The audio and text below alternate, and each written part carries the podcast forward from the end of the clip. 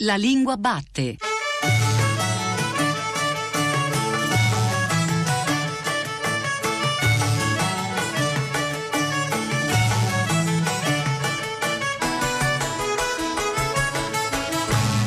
Buongiorno alle ascoltatrici e agli ascoltatori che ci stanno seguendo ora su Radio 3. Io sono Giordano Meacci e questa è la prima puntata della nuova stagione della Lingua Batte, la trasmissione che ogni domenica va alla scoperta della lingua italiana. E comincia oggi sotto il segno triste e preoccupante di Harry Potter censurato in una scuola nordamericana per, dicono, il rischio di riti satanici da parte degli studenti. Così si parte da Conrad e si arriva ai fantasmi di Ghostbusters, a Edoardo, al ritratto di Jenny e a Dylan Dog, perché c'è da chiedercelo, sì, se davvero la lingua con cui parlano gli spettri che si aggirano per il mondo per i mondi, a pensarci bene, non sia in realtà quella che parliamo tutti noi, impalpabile e spaventosa, risoluta e incatenata, incomunicata e però meravigliosa, se ci serve per non stare soli di là dal tempo, da tutti i tempi, quando fronteggiano l'orrore, a pensarci bene. Ho un'idea radicale. Il processo reversibile. Noi possiamo invertire il flusso di particella. Come? Incrociando i flussi. Scusami, Egon, non dicesti che incrociare i flussi era male? Non c'è che incrociare i flussi. Eh, metti a rischio le nostre vite e quella della nostra cliente. Cara signora che ci ha pagato in anticipo prima di diventare cane. Non necessariamente. Decisamente c'è una lievissima probabilità di sopravvivere.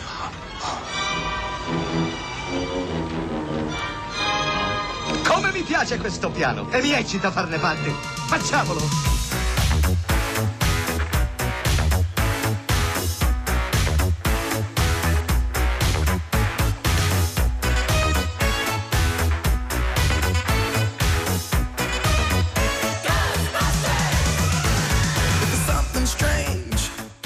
Come mi piace questo piano e mi eccita farne parte. È l'unico modo che si può trovare per andare incontro a una collisione tra universi con stile. Era Peter Venkman, l'immenso Bill Murray in Ghostbusters. E proprio vestendoci oggi da acchiappa fantasmi siamo in viaggio tra orrori conradiani e stevensoniani tra spettri che s'aggirano per la sintassi e mostri e luci sospese della letteratura, con due compagni di viaggio pronti a esorcizzarmi quando esagero magari. Buongiorno Francesca Serafini, buongiorno Marco Peano. Buongiorno. Buongiorno. Francesca Serafini, scrittrice e sceneggiatrice, ha pubblicato tra l'altro Di calcio non si parla e questo è il punto. Tra le sue sceneggiature Non essere cattivo di Claudio Caligari e Principe Libero con Luca Marinelli che festeggiamo per la vittoria della Coppa Volpi a Venezia. Francesca Serafini, amica e sodale della lingua batte da sempre, è il caso di dire, ma anche con lei Marco Peano, crediamo amico e sodale della lingua batte, scrittore e editor, si occupa di narrativa italiana per l'Enaudi, ha pubblicato tra tra l'altro il romanzo L'invenzione della madre nel 2015 ha curato eh, l'autobiografia di Dario Argento Paura per Enaudi. Eh, Serafini, cominciamo subito con la questione linguistico-letteraria legata al fantastico, all'orrorifico, al bizzarro che di là da quello che si possa pensare, che è una questione di qualche tempo fa, di poco tempo fa, in realtà attinge le sue radici linguistico-letterarie a un tempo passato e trascorso e sempre presente. Sì, eh, diciamo nella tradizione italiana è forse anche più antico e meno novecentesco, no? Penso quando nel 1946 Contini provava a compilare con Italia Magica un'antologia, faceva fatica a mettere insieme una serie di autori e lui prova a dare anche una spiegazione del perché in Italia questa tradizione ha attecchito poco, no? Dicendo che nel paese del rinascimento della razionalità tutto ciò che è perturbante immaginifico, orrorifico, eh, non può essere portato se non attraverso il filtro dell'ironia. Eh, l'unico che fa eccezione in questo insieme di autori che lui raccoglie è Tommaso Landolfi che l'orrore appunto diventa eh, una ricerca e una ricerca linguistica, immagino avremo modo di parlarne, diciamo, ma tutto il suo bestiario, tutto il suo eh, armamentario, immaginifico e linguistico va in quella direzione. Tommaso Landolfi, un nome che ereticamente, no, in realtà con cognizione di causa ci porta a un altro grande stilista che è Stephen King. Peano, Stephen King, penso di poterlo dire a nome di tutti quelli che sono presenti in voce in questa chiacchierata non è autore di genere per quello che vuol dire, ma del genere dei grandissimi autori e delle grandissime autrici. Lei stesso ha dedicato un racconto Come evitare il vuoto, due letture molto personali, in Dentro il Nero, pubblicato qualche tempo fa da Effigie in occasione dei 70 anni del re come si suol chiamarlo, e del compleanno di It e ha parlato della sua percezione kinghiana del mondo, Peano. Ma sì, eh, nel senso che Stephen King, il re, è amato giustamente, come lei dice, da tutti noi, ha non soltanto, come si usa dire in questi casi, ridisegnato il genere, ma lo ha abitato rendendolo una questione di fondazione di un mondo. Eh, nel momento in cui adesso nelle sale abbiamo eh, il secondo capitolo di Hit, nel momento in cui eh, le, le, serie televisive come Stranger Things ehm, provano a innestare l'immaginario anni 80, abbiamo iniziato con i Ghostbusters, quindi ci stiamo perfettamente dentro, eh, i fumetti come Paper Girls eh, di Brian Vaughan eh, raccontano di ragazzine che hanno a che fare con distorsioni temporali di mostri che arrivano da un altro pianeta, qualcuno come Stephen King dall'alto del suo trono eh, di un re osserva tutto quanto, credo con, ehm, con, molto, con molto, divertimento e è ragionato sul, sul, sull'uso del genere e in realtà poi su come esso abbia a che fare con la cosa più eh, umana che abbiamo, cioè i sentimenti, nel senso che Stephen King è un grandissimo indagatore dell'animo umano, soprattutto dell'adolescenza che ha raccontato Ehm, nel corpo che poi è diventato un film Stand By Me, in It stesso, dove i protagonisti eh, sono adolescenti eh, e ha ehm, utilizzato la, la, sua sapienza letteraria di, di, affabulatore per poter arrivare a, un pubblico che magari non si sarebbe eh, avvicinato necessariamente alla lettura. Qualche giorno fa al Festival di, di Mantova, al Festival Letteratura, Margaret Atwood, qualcuno che con il genere eh, ha costantemente a che fare, ha detto io in fondo devo anche ringraziare una persona come Stephen King perché ha avvicinato dei, dei maschi eh, quattordicenni alla lettura, cosa che non è affatto scontata. Ma parlando da, da re eh, perché i titoli sono sempre mai ereditati ma sempre conquistati sul campo da, re, eh, da King a re e regine i nomi del Novecento che si affollano verso il nome di Landolfi mi portano Serafini a leggere l'incipit del racconto del lupo mannaro.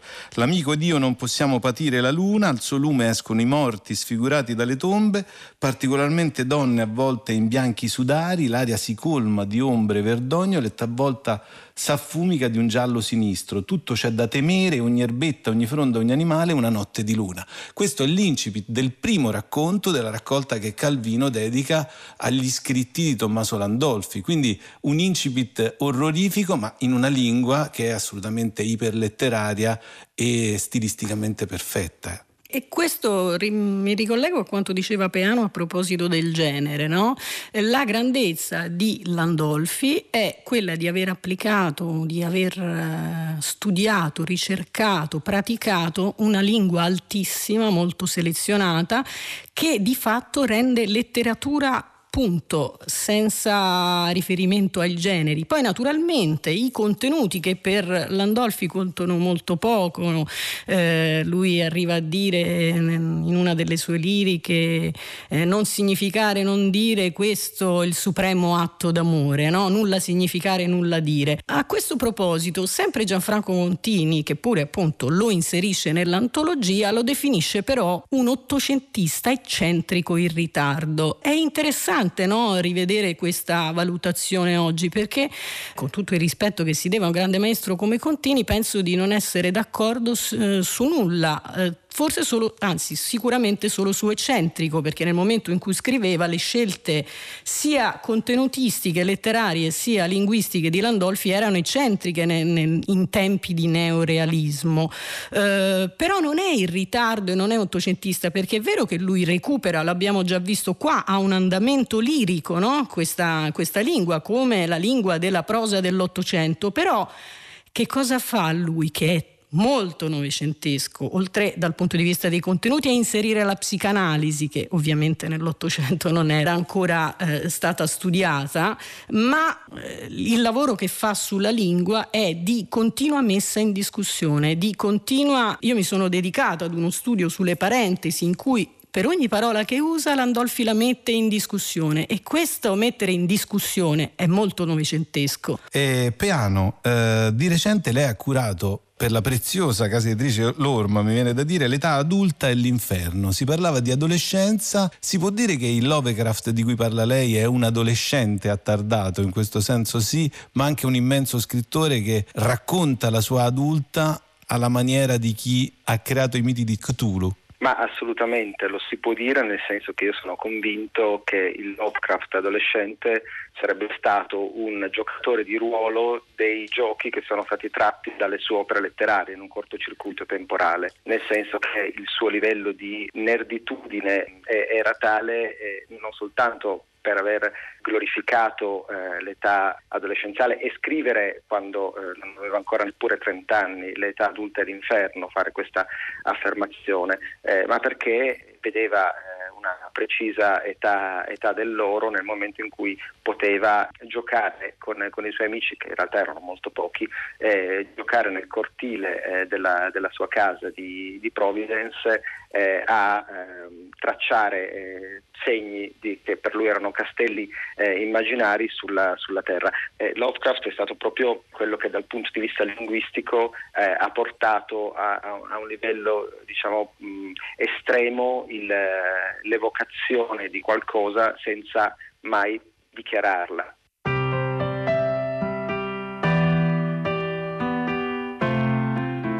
A questo punto volevamo intervistare il vincitore, strappargli qualche dichiarazione, una frase, ma Landolfi non è così facile da abbordare.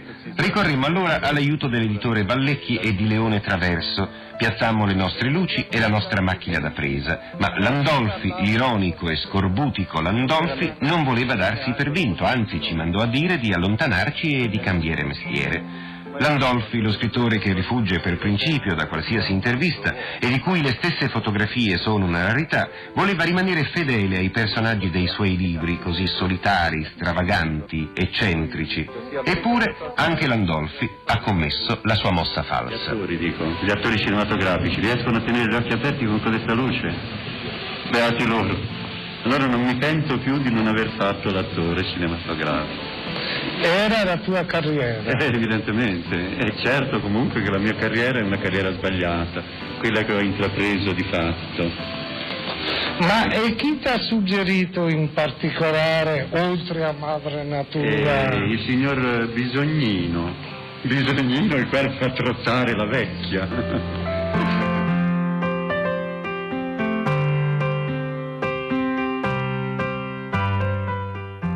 Orrore, quello di Landolfi, realmente dizionario, possiamo dire, impressione violenta di ribrezzo, di repulsione e di spavento, proprio perché si trova ad affrontare l'orrore per lui, cioè quello di esporsi in pubblico parlando con dei giornalisti. Un solitario orrore d'ombrosa selva, avrebbe detto probabilmente Petrarca. Ecco, Serafini, parlando di parentesi, lei lo, lo accennava in un suo recente saggio, che tra l'altro è l'indicibile tra parentesi sul proscenio per eh, la Treccani, per il portale Treccani, lei parla proprio di questo, delle parentetiche in Landolfi e della possibilità di raccontare mentre si dice di non voler raccontare in un modo che, e questo le sarà caro, paragrafematico, Serafini. È come se Landolfi si ritagliasse no, nelle parentesi quello che Manzoni avrebbe chiamato il cantuccio dell'autore, dove di solito no, ci sono tutte per la grammatica, ci sono le informazioni accessorie, quelle quando vai a scuola ti dicono puoi anche saltare il senso del periodo rimane compiuto. Invece lui lì si ritaglia uno spazio dove mettere in discussione soprattutto linguisticamente, quello che ha appena detto. Tra l'altro, in, uno, in, un racconto di Landolfi, Rotta e disfacimento dell'esercito, lui a un certo punto scrive racconto due punti, impossibile, come una resa. Eh, mi colpiva tra l'altro questa intervista perché pur essendomi dedicata per molto tempo a, a Landolfi non l'avevo mai ascoltata e mi colpisce anche per un altro motivo, così do anche un'informazione a chi come me l'ho scoperto solo di recente Attualmente eh, l'archivio, tutti i manoscritti di Landolfi raccolti con grande affetto ed edizione da sua figlia Idolina sono al centro studi di, ehm, di Siena e e sono accanto a quelli, ai manoscritti di Fabrizio De André, che a proposito di interviste era un altro no? che eh, mo- molto riluttante e aveva grandi difficoltà poi a confrontarsi. E mi piace immaginare no? questo dialogo a distanza tra questi due giganti eh, della nostra cultura. Ecco, Serafini dice giganti che si parlano tra loro, quindi grammatiche che si rincorrono attraverso quello che è una, eh, un tentativo di raccontare l'indicibile, che poi è quel punto nero che ci prevede alla fine del viaggio. Si parlava di viaggio, parlo al piano romanziere. Queste grammatiche come intervengono nel momento in cui il lettore piano si mette al tavolo da lavoro, come diceva Brecht? Provare a raccontare il, il punto no, oscuro, nero, lontano e le grammatiche che si rincorrono mi fa venire in mente, visto che prima è stato letto questo eh, brano del Lupo Mannaro, eh, uno scrittore contemporaneo italiano eh, che ha la lingua come suo punto di eh, non ritorno nel momento in cui qualcuno si mette a leggerlo, cioè Michele Mari che in Io venia a angoscia a rimirarti eh, aveva scelto di eh, far parlare il fratello di, di, di Giacomo Leopardi con ovviamente la lingua eh, del tempo in questo diario ritrovato inventandosi una origine eh, di licantropo per, per, per il poeta eh, dell'infinito e questa cosa dà ovviamente eh, tantissimo divertimento e piacere nel momento in cui eh, si legge. Eh, ragionando sulla, sulla, grammatica viene da pensare che in realtà gli, gli, autori italiani che hanno praticato il genere sono, sono, sono molti, da Ardengo Soffici che come futurista eh, ha scritto dei racconti che sembravano ispirati a Hoffman, eh, Salvatore Di Giacomo che è famoso perché ha composto Era de Maggio e altre eh, liriche della tradizione eh, partenopea, ha scritto dei racconti gotici, ma eh, Gazzetta Ledda, Matilde Serao, eh, fino ad arrivare ai giorni nostri eh, sono tantissimi quelli che si sono cimentati con questo sguardo. Infatti si parla di tradizioni, alla fine siamo arrivati a questo, alla creazione di tradizioni che si intrecciano e tra i nomi mi viene da fare quello di, di Simona Vinci, quello di Antonella Lattanzi, gli archetipi inglesi sono quelli amati anche, anche da Stephen King, eh, Shirley Jackson, ma eh, mi viene da dire che ha sempre a che fare Serafini con la costruzione di bellezza e che il vero errore sia quello di cercare delle etichette troppo strette alle volte o delle didascalie a cose che non possono essere etichettate né costrette. Mm, non può che trovarmi totalmente d'accordo. No? Pensavo anche per ricordare un altro grande maestro che è scomparso di recente, chi di noi può definire Camilleri uno scrittore di genere perché i suoi romanzi sono sostanzialmente dei polizieschi, cioè il lavoro che lui fa sulla lingua è letteratura. E, e penso, visto che ha citato uh, i fantasmi, ha citato uh, grandi scrittrici, penso al lavoro che fa Toni Morrison no, in Amatissima che, mh, per raccontare insomma la schiavitù appunto sceglie, sceglie il genere e, lavorando su quel materiale in maniera totalmente originale, creando bellezza, pur raccontando un orrore nella realtà che lei ha trasfigurato in un orrore metaforico che è tanto più suggestivo.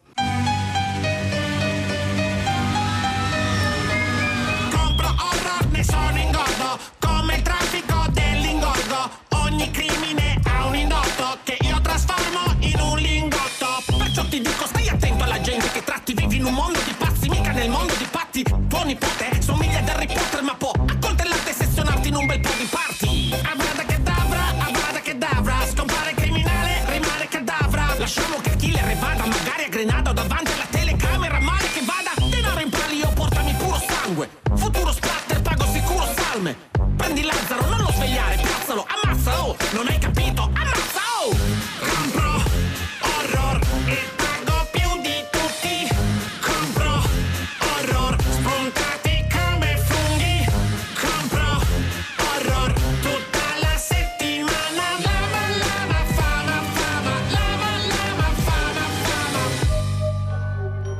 E per una volta, per muoverci con una guida attenta, affettuosa e sicura tra le selve più o meno oscure dell'etimologia, abbiamo chiesto a Valeria della Valle di raccontarci la storia di horror nella nostra, nella sua Accademia d'Arte Grammatica.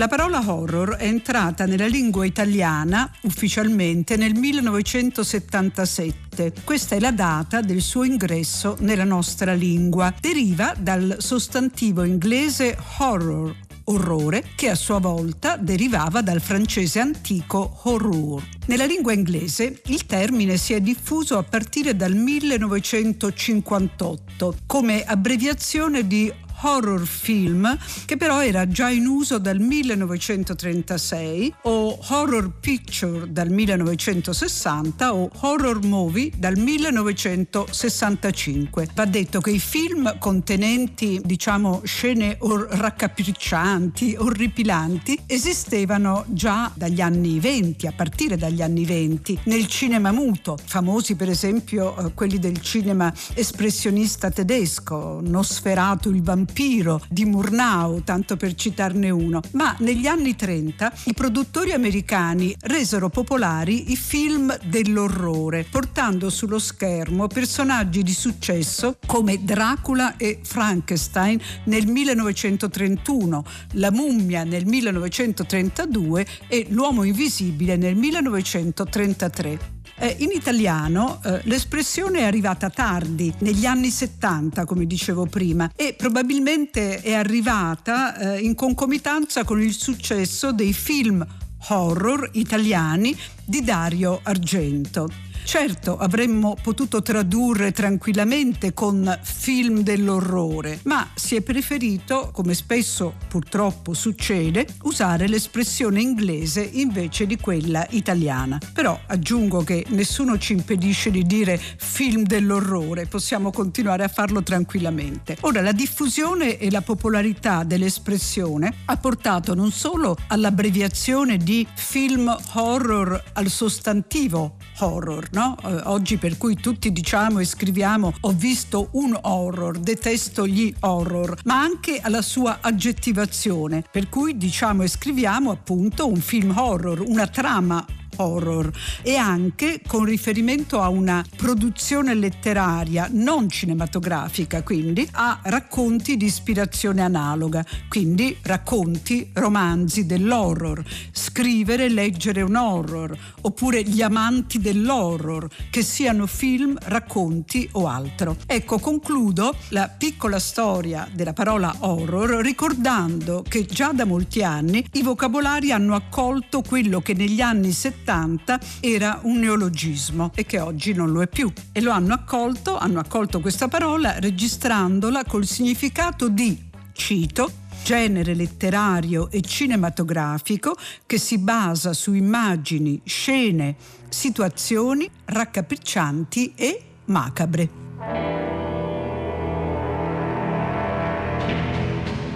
Sor Principe, questo non ce lo crede. Dice che io sono scemo.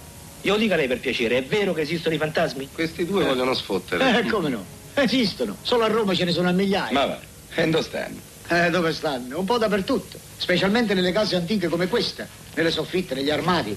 Non so, hai mai sentito un armadio che scricchiola? Eh? La gente dice, beh, beh, c'è un tarlo nel, nel legno. Eh? Un tarlo. c'è un fantasma nell'armadio. Te lo dico io. Il telefono squilla. Pronto, pronto, pronto. Pronto? Nessuno risponde. Allora tu pensi male di tua moglie, dici hanno sentito una voce d'uomo e hanno riattaccato. Ma che? È un fantasma che si è divertito a formare il numero. Eh, ma pensa, io mica lo sapevo. Dica un po', sor prima, sti fantasmi si fanno vedere qualche volta. Eh no, si possono vedere solamente dopo morto o quando uno si trova in pericolo di vita. Ah, apposta una zia mia che andava sotto al tram ha visto un guerriero antico che la chiappava per i capelli e la salvava. Eh? eh hai visto? E come no? I fantasmi di casa mia non li ho mai visti, ma li conosco lo stesso, sono tutti roviano, crepati di morte violenta. Eh già, perché se uno se ne muore bello, tranquillamente, nel letto di casa sua, ah, può fare i salti mortali, fantasma non ci diventa. Era un frammento di Fantasmi a Roma, meraviglioso film del 1961 di Antonio Pietrangeli, scritto con Ennio Flaiano, Ettore Scola, Ruggero Maccari e Sergio Amidei, con Edoardo Mastroianni Gasman e quindi una carrellata di geni tra la letteratura e il cinema per dirci che i fantasmi, si sa, vivono intorno a noi quotidianamente anche quando non ce ne accorgiamo e per raccontarci di fantasmi letterari e cinematografici oggi qui con noi Marco Ponti. Buongiorno Ponti. Buongiorno, buongiorno. Marco Ponti, regista, sceneggiatore, traduttore e scrittore da Santa Maradona per cui ha vinto tra l'altro un David nel 2002, alla Luna di giorno un ritratto in movimento documentario su Giovanotti, all'ultimo film Una vita spericolata uscito nel 2018. Dalle traduzioni di Shakespeare a Ethan Cohen a questo romanzo appena edito da Salani, Ombre che camminano. Ponti, un romanzo, una storia di fantasmi per ragazzi apparentemente, nel senso che i ragazzi lo possono leggere agevolmente, ma non solo per loro, a tutti quelli che non vogliono andare a letto, a tutti quelli che hanno bisogno di una luce per la notte e poi l'epigrafe. Abbiamo parlato anche prima di Stephen King, It.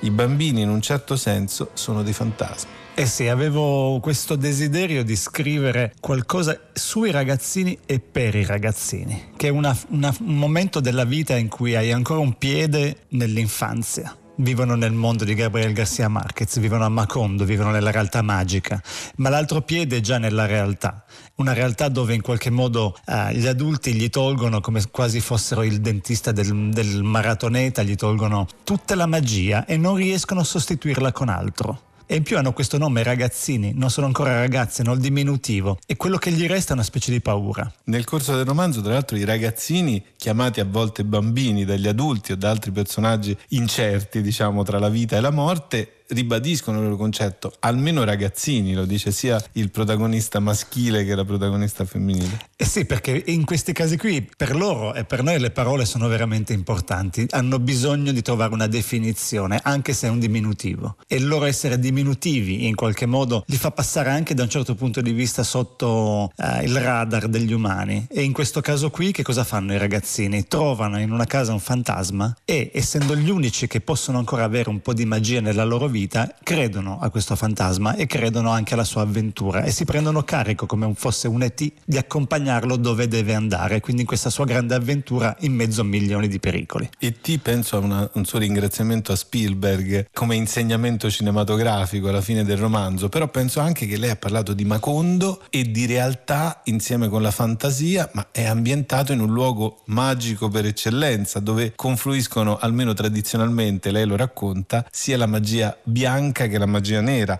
Tra l'altro lei scrive, quest'occhio nero gli chiese la mamma dandogli una carezza proprio sul livido che a Frederick fece un po' bene, un po' male e poi tornò a trafficare con il forno nuovo. Un po' bene, un po' male, c'è sempre questa incertezza come Torino, il luogo dove è ambientato, è un legame con il triangolo magico cattivo e buono a seconda di quali città guardi. Eh sì, questi fantasmi non sono i fantasmi di Roma, come nel film meraviglioso che abbiamo appena citato, ma sono fantasmi di Torino. Una Torino che in qualche modo abbiamo recuper- recuperato una, una sua dimensione magica, che è quella che più o meno molti conoscono. Però è una magia calata in questa contemporaneità, dove magari i fantasmi mentre si annoiano giochicchiano con il loro telefonino e stanno seduti a leggere le notizie. Quindi c'è la magia nera, la magia bianca e, giustamente il bene e il male che si compenetrano e il passato e il futuro. Quindi è un, è un così come appunto i ragazzini sono ancora un po' bambini e già un po' adulti, questa storia qua di fantasmi sono ancora un po' vivi e un po' morti. Ci sono all'interno del romanzo, come vogliamo chiamarli, degli scarti aforismatici classici da parte del protagonista soprattutto. Io ne ho segnato qualcuno. In America aveva un amico immaginario che si chiamava signor Windermere, che poi chissà come non era partito. Forse era andato a fare l'amico immaginario di qualcun altro. Questo in discorso in diretto libero, ma sono il primo eroe della storia che va verso la battaglia finale accompagnato dai genitori. C'è sempre questo tentativo di segnare con una frase vera, e non a caso dico una frase vera, tutto quello che gli capita mentre gli capita. Eh sì, questo ragazzino appunto cerca di, di, di definire un pochettino il mondo in cui si trova, che è un mondo complicato, e si ricorda che il suo papà, che nel romanzo fa lo scrittore, a un certo punto aveva detto bisogna fare come Hemingway, dobbiamo partire, quando inizi a raccontare qualcosa, inizia a raccontare una cosa che sai che sia vera, inizia da una frase vera e da quello poi puoi costruire il mondo. E lui ha bisogno di ancorarsi a qualche cosa che sia vero, quindi interpreta la realtà. Poi si trova nel momento in cui guarda negli occhi la realtà si trova ad affrontare l'orrore che è quello dei fantasmi. Però molto spesso Ponti si parla di cinema e con il cinema. Io mi sono segnato quando Camillo, uno dei fantasmi, in cima alla mole antonelliana, non sarebbe mai più sceso da lì, tanta era la bellezza di quel mondo, così lontano e così vicino. In un altro punto, mentre fuori sembravano in corso le prove generali per la tempesta del secolo. Il genere horror e il grande cinema, perché abbiamo parlato prima del fatto che generi non esistono, ma esiste una forma di bellezza che li travalica, parlano attraverso il cinema, anche con le parole del cinema all'interno della frase, all'interno della sintassi. Sì, tra l'altro anche essendo il primo romanzo che io ho scritto dopo aver fatto un po' di film, mi sono anche ovviamente posto il problema di che lingua utilizzare e la mia risposta è stata non combattere contro la tua natura di raccontatore per immagini o sceneggiatore. Parti da una lingua che, che è più simile a quella de, della lingua dello sceneggiatore, che per forza di cose è visiva, paratattica, semplicissima. Lo sceneggiatore, per fortuna sua, utilizza un tempo grammaticale che è il presente, in questo caso diventa il passato remoto della narrazione, però è una lingua molto semplice. E in questo modo qui, con una lingua semplice, ho tentato di costruire un mondo complesso, quello dei fantasmi.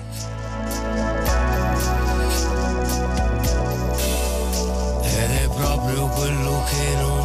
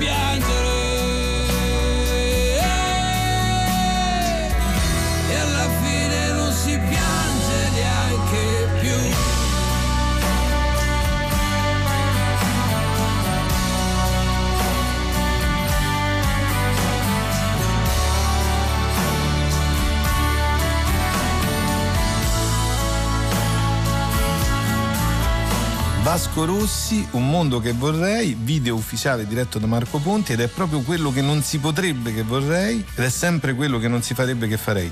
Prima Ponti lei parlava della costruzione del mondo attraverso le frasi vere ma anche attraverso i desideri che è un po' quello che viene raccontato in questa storia di fantasmi, quello di non cedere ai propri desideri. Sì, in questo mondo, guardi, io ho, pensato anche che fosse veramente importante il desiderio, cioè essere proiettati verso qualche cosa e per un ragazzino spesso il desiderio è ancorato a una promessa, è la promessa che fanno gli adulti. E una promessa può essere una promessa concreta, no? Questa sera ti prometto che. Oppure una promessa implicita, dandoti la vita io ti prometto che ti, che ti metto in un mondo dove tu potrai vivere. E molte volte gli adulti eh, queste promesse non le mantengono. E il non mantenere le promesse in questo romanzo è una colpa è veramente grossa. Lei ha detto che ha usato una lingua di sceneggiatura, ma una lingua di sceneggiatura mi viene da dire complessa anche lei in senso alto, perché per esempio si diverte moltissimo a un certo punto a usare le parentesi per guardare in camera. È come se una presenza che è quella dello scrittore chiedesse al lettore di compartecipare. Mi sono segnato, forse avrete notato che Frederick aveva il cognome della madre e non quello del padre, Ferrari. Avevano scelto così proprio per via del romanzo, anche per dargli un nome da americano, essendo americano, se l'avevate notato, bravi. O addirittura un capitolo, immaginate un silenzio perfetto, ci siete riusciti? Questo silenzio perfetto è un annuncio, è l'annuncio che le tenebre stanno arrivando a prendervi. Quindi c'è un po' dello, dell'oralità delle fiabe, ma molto anche del gioco eh, divertito di chissà cosa sta manipolando Ponti. Sì, mi piaceva l'idea che io mentre scrivevo in realtà stavo leggendo ad alta voce questo libro seduto per terra davanti a dei ragazzini.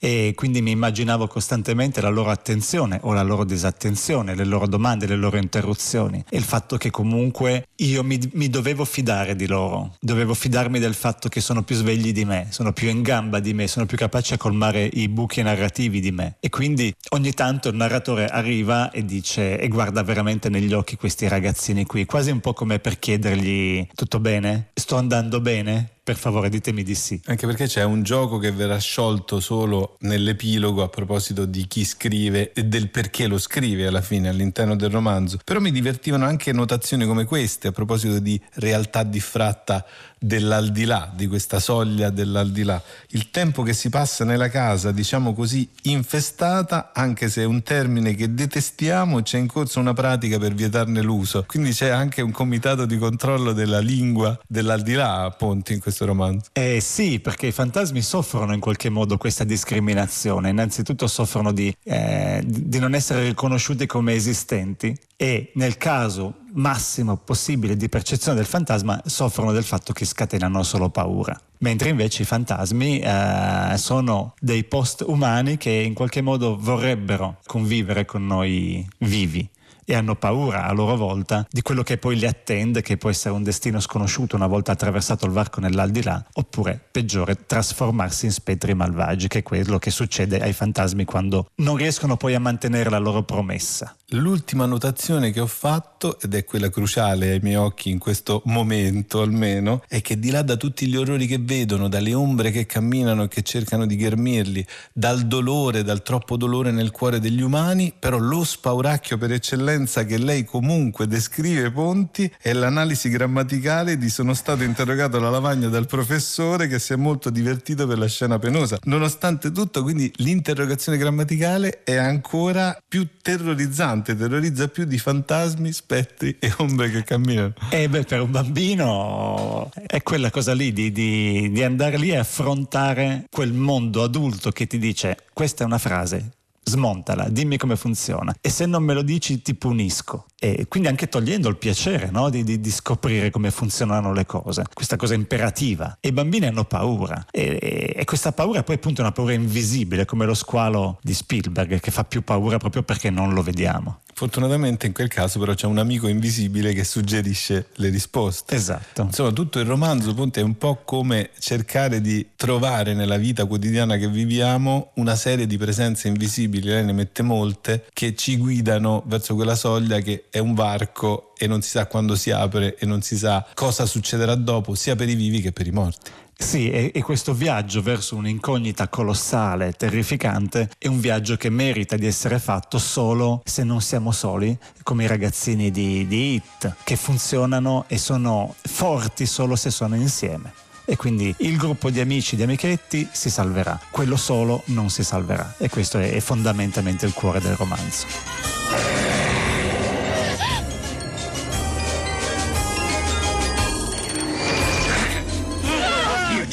Non vi salverete. Ah, vi farò impazzire, non vi salverete, vi ucciderò tutti. Sono l'incubo peggiore che abbiate avuto. Sono il più spaventoso dei vostri incubi diventato realtà. Conosco le vostre paure, vi ammazzerò ad uno ad uno.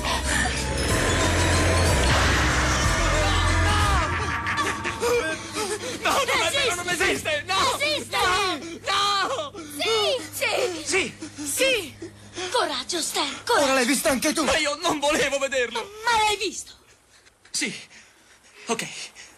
È questo che volevate? L'ho visto. Sì, sì, è questo che volevamo, testoni. Che facciamo adesso? Che facciamo? Che cosa significa che facciamo? Io voglio soltanto dimenticare tutto. Non è solo per noi, dobbiamo pensare anche agli altri ragazzi, come Dalma Daniels che era in classe con me. Chi sarà il prossimo? Beh, ha ragione, dobbiamo fare qualcosa. Potremmo parlarne I con grandi qualcuno. non vedono quello che vediamo Perché? noi. Perché quando cresci non credi più a queste cose.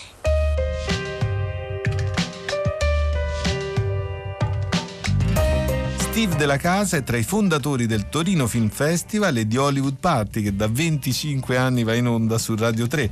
Nella sua filmografia, tra l'altro, le regie di Flaiano Il meglio è passato nel 2010 con Giancarlo Rolandi e Lorenza Mazzetti perché sono un genio del 2016 con Francesco Frisari. Ha scritto saggi sul cinema in Italia e all'estero e collabora al quotidiano La Stampa.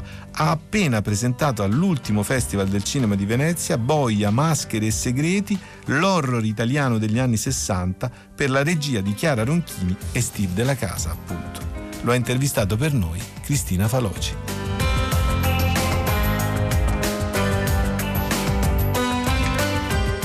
Steve, raccontaci com'è nato questo lavoro e le ricerche che hai fatto per realizzarlo. Allora, è nato perché avevamo a disposizione una gran parte dei film girati in quel periodo a carattere horror perché un, un signore li ha messi a disposizione e quindi era un'occasione unica e imperdibile. La ricerca è stata semplicemente trovare qualcuno che potesse dare un punto di vista illuminato ma al tempo stesso anche popolare perché odio gli intellettualismi eh, su un genere che era estremamente popolare insomma e che viveva di un'icona che era Barbara Steele, eh, un'attrice che è stata un po' eh, l'immagine di questo cinema perché aveva una bellezza irregolare e misteriosa che la rendeva assolutamente eh, propensa a diventare una regina dell'horror. Ecco, e proprio grazie mm, a questo archivio si possono apprezzare molti spezzoni appunto tratti da tante opere di questo genere insieme poi la cosa interessante alle testimonianze di personalità del cinema e della critica italiana e straniera, in particolare francese. Ecco,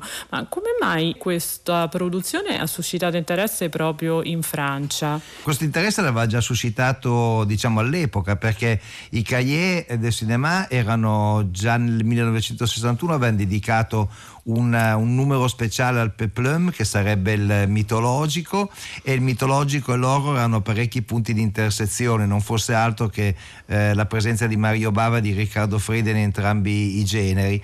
E poi eh, c'era un'intera rivista che si chiamava Midi Mini Fantastique che eh, si dedicava per l'appunto al cinema fantastico e privilegiava all'epoca l'horror italiano. Lo privilegiava perché era quello più trasgressivo, più forte, in cui le pulsioni sessuali erano eh, veramente esibite in maniera che nelle altre cinematografie non si osava fare. E quindi i francesi sono stati fin dall'inizio quelli che maggiormente apprezzavano questo genere.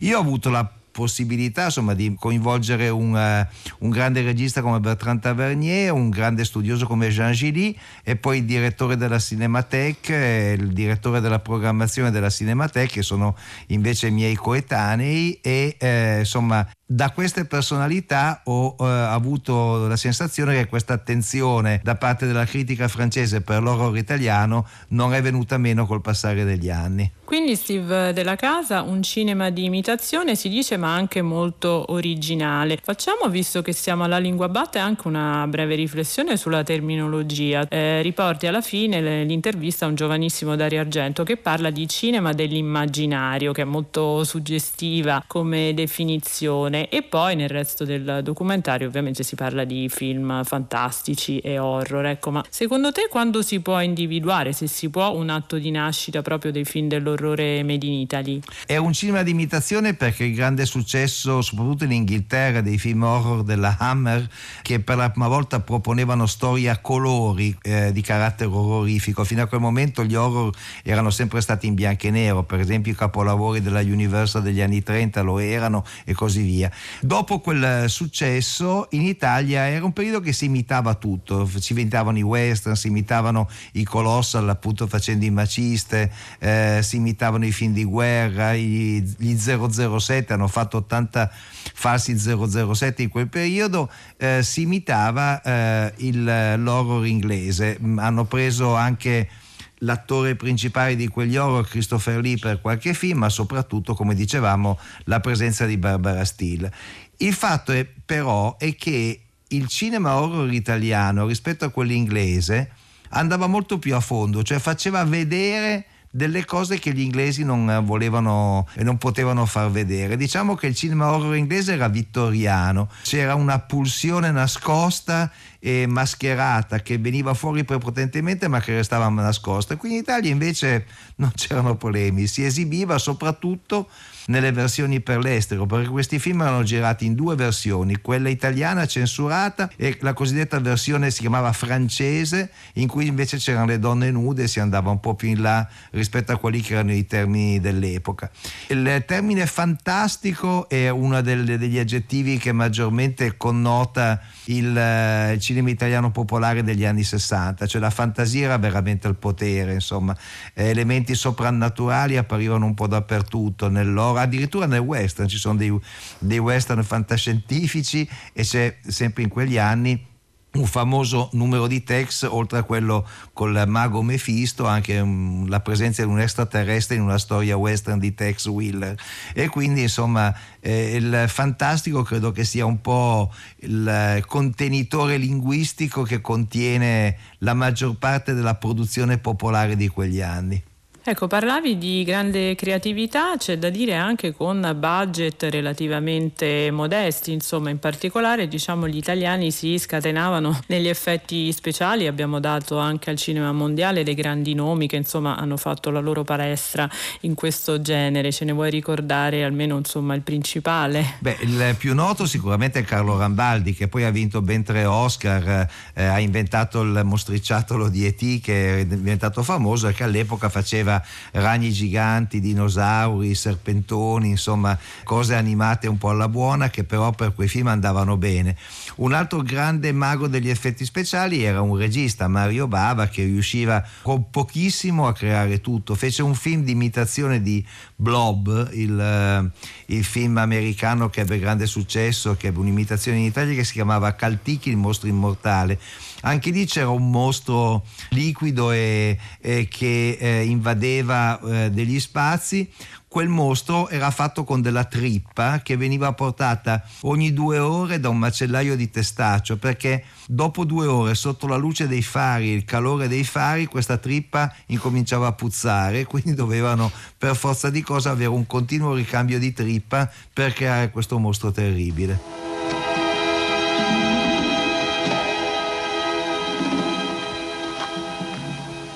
Siete ancora in tempo a tornare indietro con noi. Oh no, no, mi fanno troppo gola le vostre 10 sterline. E poi noi americani non abbiamo la vostra tradizione in fatto di vecchi castelli con fantasmi. Siete ancora un popolo troppo giovane. E anche, anche perché non abbiamo vecchi castelli. O forse ci stiamo convincendo di essere immortali. Nella nostra megalomania è probabile. Noi torneremo domattina all'alba. Buona fortuna. Grazie. Oh, uh, eh, Mr. Poe, eh, noi continueremo la nostra intervista domani mattina, se siete d'accordo. Certamente. La finiremo domattina. Buonanotte. Oh, dimenticavo. Sì? Troverete le torce nella piccola casa in fondo al giardino. In fondo al giardino? Grazie.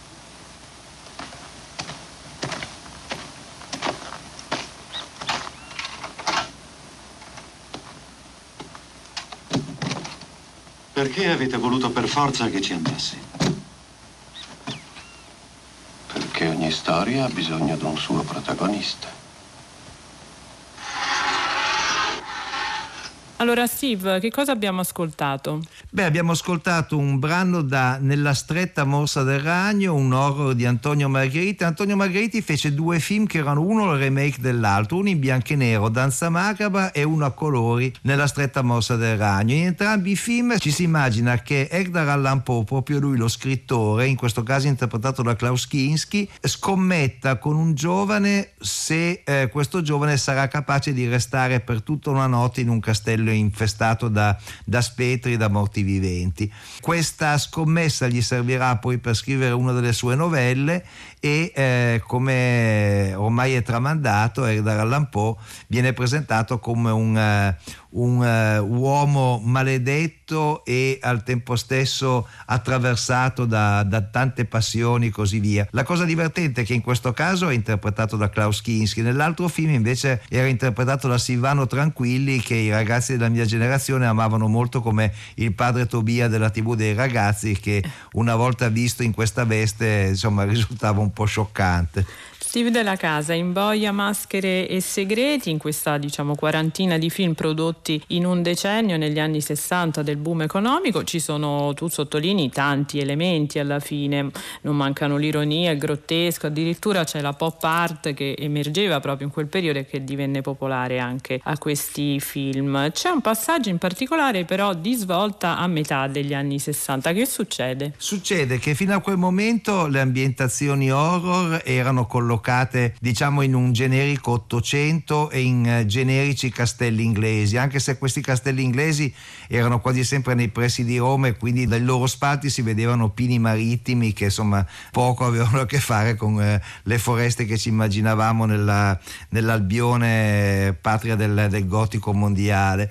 Invece a metà degli anni 60 incominciano a farsi largo delle storie horror ambientate nell'era contemporanea, cioè i vampiri eh, smettono di essere col manto e abitare in manieri isolati, ma si mescolano intorno a noi e così pure gli assassini, i mostri e così via.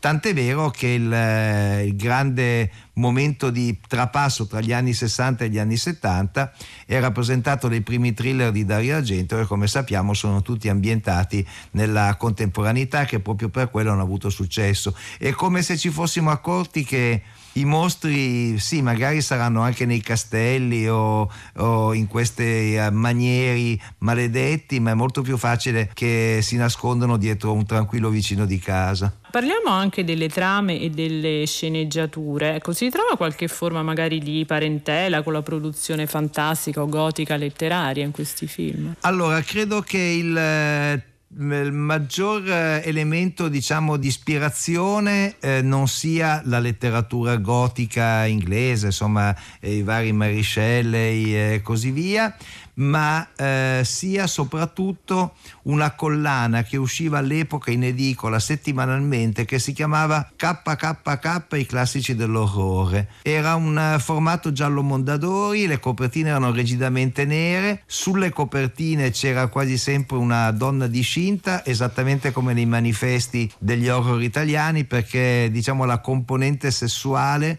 era molto forte ed era molto attrattiva nei confronti del pubblico. Eh, è significativo il successo che aveva questa serie in edicola perché erano libri, libretti economici molto venduti e danno l'idea di come negli anni 60 ciò che fino a quel momento era ritenuto proibito in tutti i campi invece cominciava a diventare lecito e quindi c'era un cambiamento di costume enorme rappresentato anche e soprattutto dalla cultura popolare. Steve della Casa, rispetto al repertorio ricorrente di teschi, bare, uomini senza volto, sangue, donne inquietanti che ovviamente non mancano in Boia, Maschere e Segreti, ci sono dei film che vuoi ricordare magari per la loro originalità pur all'interno di questo canone dell'orrore? Beh, un, uh, un film veramente notevole è L'orribile segreto del dottor Hitchcock uh, di Riccardo Freda perché è il primo film in cui si tratta la necrofilia, perché c'è una Barbara Steele straordinaria in questo caso è vittima, non è, eh, non è carnefice, mentre il suo persecutore era il marito di Amy De Sica, aiutato da Harriet White, che era la, l'inglesina dei paesani Rossellini che col passare degli anni da bella inglesina diventata la megera che circolava in questi film. E poi vorrei ricordare La morte ha fatto l'uomo perché l'ha fatto un grande regista Giulio Questi con un grande montatore Kim Arcalli, erano famosissimi nella Roma dell'epoca, li chiamavano Jules e Kim e il film che hanno fatto insieme La morte ha fatto l'uovo prevede addirittura una Gina Lollobrigida mangiata viva dalle galline ed è il, forse il migliore esempio di quella contemporaneità dell'horror perché eh, il protagonista è Jean-Louis Trintignant che per eh, concupire la sua giovane amante Eva Olin fa veramente di tutto. In quel film si vedono delle immagini pop sparse eh, dentro tutto il film che danno veramente il segno dei tempi.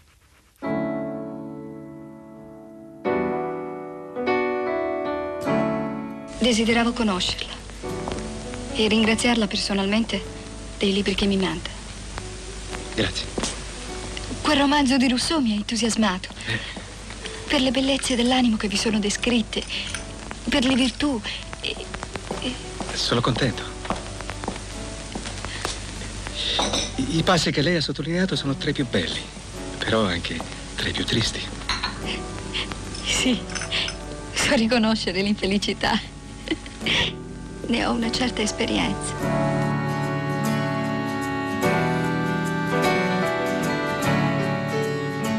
È il 1862, lo stesso anno dei Miserabili di Hugo e di Padri e Figli di Turgenev.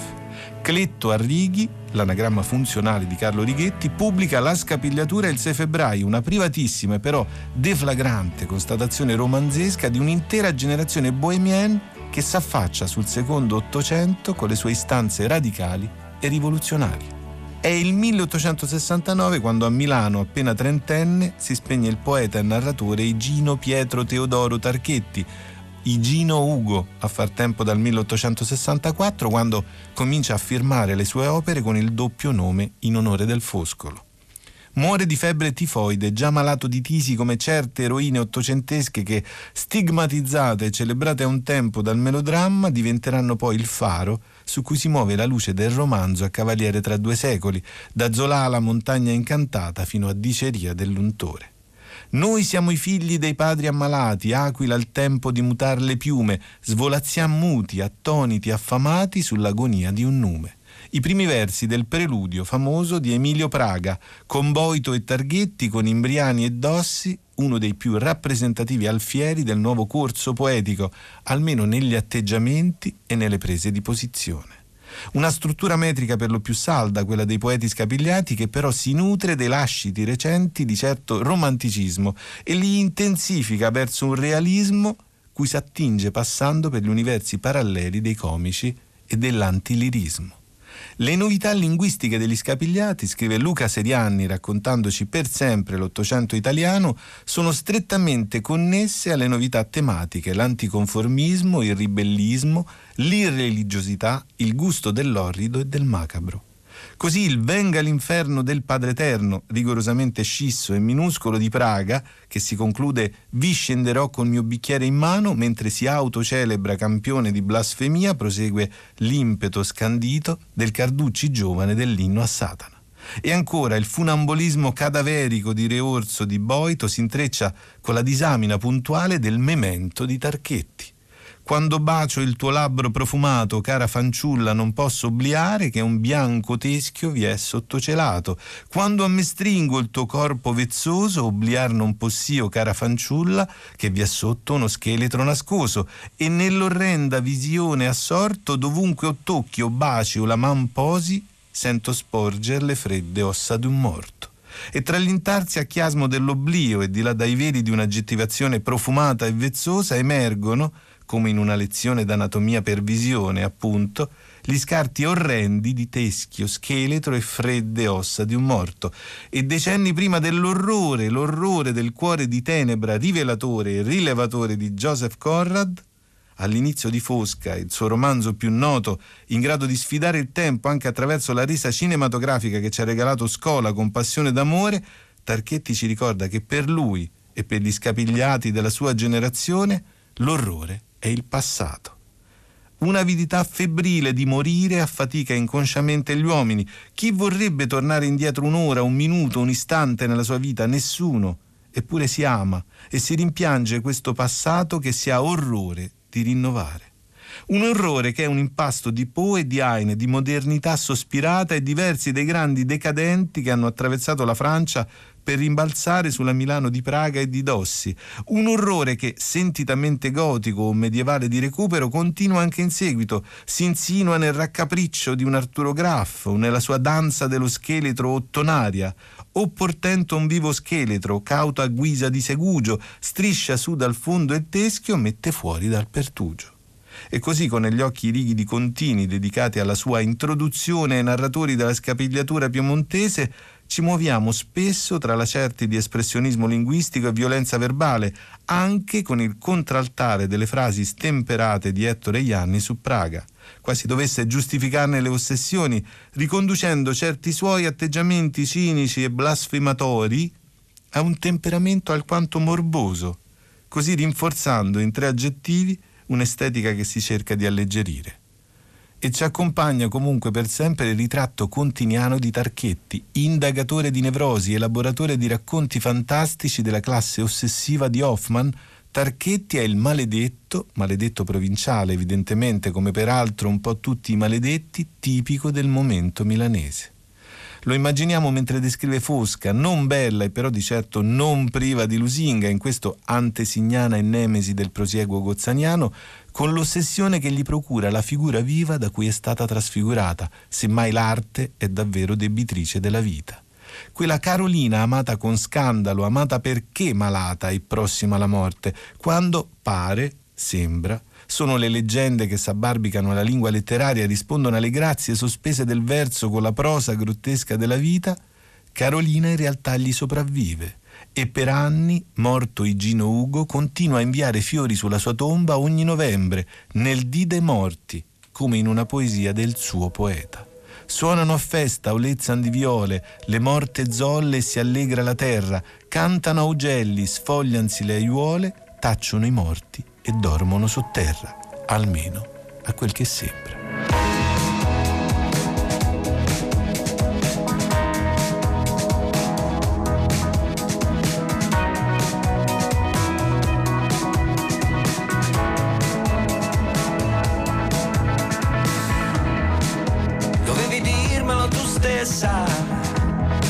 sensazione era così diversa. Ti avrei tenuta stretta, ti avrei tenuto stretta tra le braccia. Dovevi essere più onesta, dovevi urlarmelo dritto in faccia. Io volevo fare la cosa giusta, volevo solamente fare la cosa giusta. E così tra urla e sussurri, grida e memoria del passato, del presente e si spera per il futuro siamo arrivati alla fine di questa prima puntata della Lingua Batte. Vi ringraziamo per essere stati con noi e vi diamo appuntamento alla prossima domenica. Vi aspettiamo per parlare tra noi e con voi della giusta scelta delle parole in ogni ambito in cui le parole servono quindi sempre in pratica. Vi salutano con me Cristina Faloci, curatrice del programma, Ornella Bellucci con noi in redazione e il nostro regista e curatore Manuel De Lucia. Per la parte tecnica ringraziamo Emiliano Trocini e Davide Cirimele. Se volete riascoltare la puntata potete usare l'app Rai Play Radio. Se volete scriverci un'email l'indirizzo è sempre lalinguabatte.it. Su Facebook cercate la lingua batte trattino radio 3. Io sono sempre Giordano Meacci, questa è sempre la lingua batte. Sentiamoci sempre se vi va.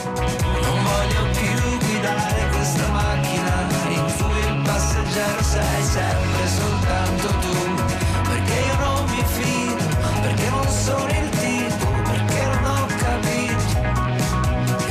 out